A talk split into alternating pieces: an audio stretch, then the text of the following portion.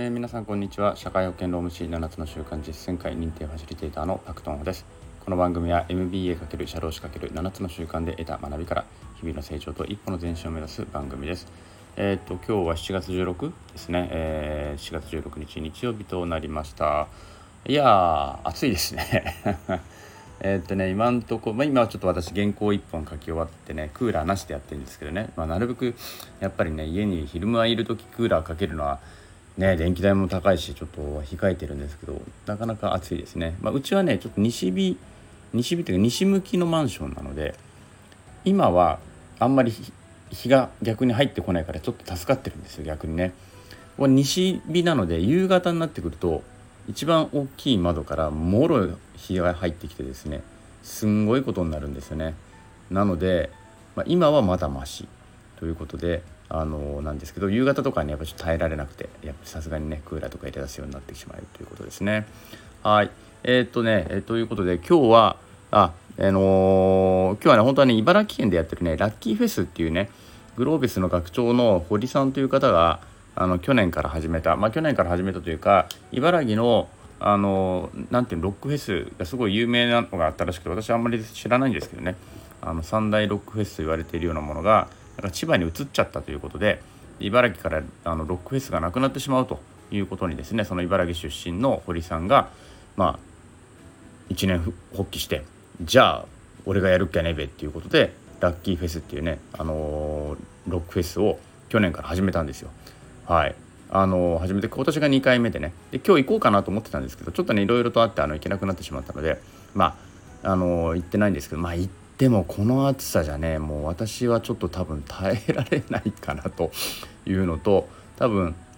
まあ、実は私もあんまりアーティストも知らないのでそんなにあのみんなみたいに乗れないかなっていうねあの縦乗りとかも苦手なので多分何もしないまま帰ってくるだろうと思ったので、まあ、行かなかったんですけども、あのー、そんな感じなわけなんですね。でただまあそのロックフェス自体は、まあ、正直そんなに私自身は興味はないんですけれどもねただそのロックフェスをする過程というのはやっぱり堀さん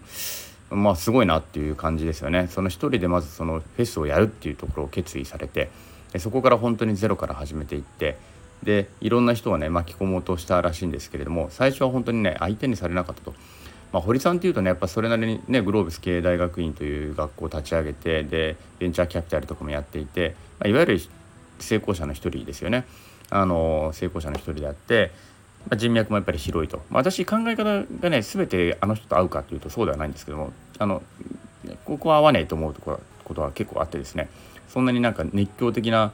あの堀さん信者というわけでは全くないんですけれどもどちらかというと考え合わねえなと思ってることがたくさんあるんですが、まあ、とにかくでもやっぱ知名度はあるしあのビジネス的センスっていうのもやっぱすごいんだろうしそうしたところでね人脈もたくさんあるという中でそれでもやっぱりね断られまくったらしいですね。あのいろんなあの音楽関係者とかに会って話をしに行ってももうほとんど断られてでしかももう、まあ、結構ケチョンケチョンに言われたと。あの何考えてんだぐらいのことを言われていて絶対できるわけないだろみたいな感じで言われたのを、まあ、それでも諦めないであのやってきたと。でロックフェスってアイフェスってやっぱりその目玉になる人がいないと他のアーティストも全然出てくれないんですってねその辺がだから業界 KSF、まあ、KSF になるわけですねあのイベントのね誰が目玉で出てくれるのか。だから他のアーティストもみんな誰が出るんですかってのを聞いてくると。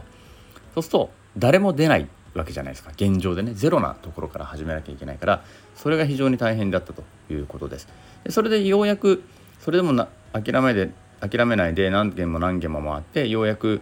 1組2組そのちょっと目玉になるような人が出てくれるようになったと。でそこからまあそれでもね人が集めたってことなんですけどまあその目玉になる人ってあの名前をこの間セミナーで聞いたんですけど私その人を知らないぐらいなのでなのでねだからあんまり言っても意味ないんですよ。それその目玉になる人も知らないんだからそれ以外の人も全員知らないみたいなあのことになっちゃうのでだからねあのそんな感じなんですけども。でそうやっては決まってでそれであの始まっていたということなんですよね。でしかも全く知らないかったからそのイベントをどうやって作っていいかなんていうのは全く分からなかったからその辺もゼロから勉強して作り上げていったと。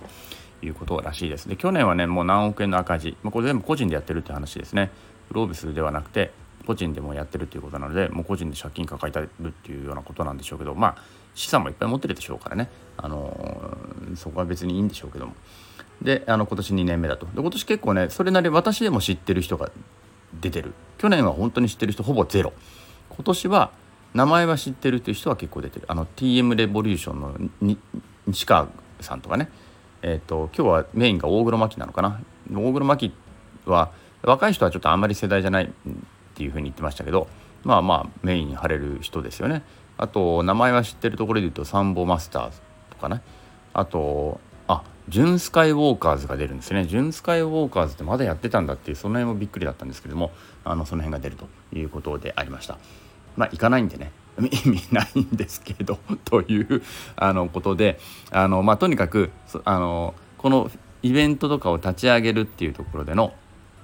まああの堀さんなりにその市場を見てねロックフェスっていうのができるのかできないのかっていうところから始まって、えー、分析してそしてそこから、えー、KSF となるまずアーティストメインになるアーティスト探しとかねその仲間探しとかをずっとしていったっていうところで言うとまあすごいよねっていうところはあの実感するところであります。まあ、行けばねより実感できるんでしょうけれどもあの、まあ、ちょっと茨城の勝さっていうところなんで結構遠いっていうのとねあの行くま行く片道行くだけでも5,000円ぐらいかかっちゃったりするのであのまあちょっとやめとこうかなと思ってやめたわけなんですけれどもその辺のイベントの作り方あの事業の作り方っていうのはとってもあの参考になるお話ではありました。一回ねセミナーを受けたんでねあのその辺はすごくあの参考になる話でありました。ということで、えー、今日は以上になります。ちょっとこのままだとまだ走りにはいけないので午後になって夕方ぐらいになったら走りに行きたいと思います。それではえー、今日のところは以上になります、えー、昨日より今日今日より明日一日一歩ずつでも全身シミナーでより良い世界を作っていきましょう。それではさようなら。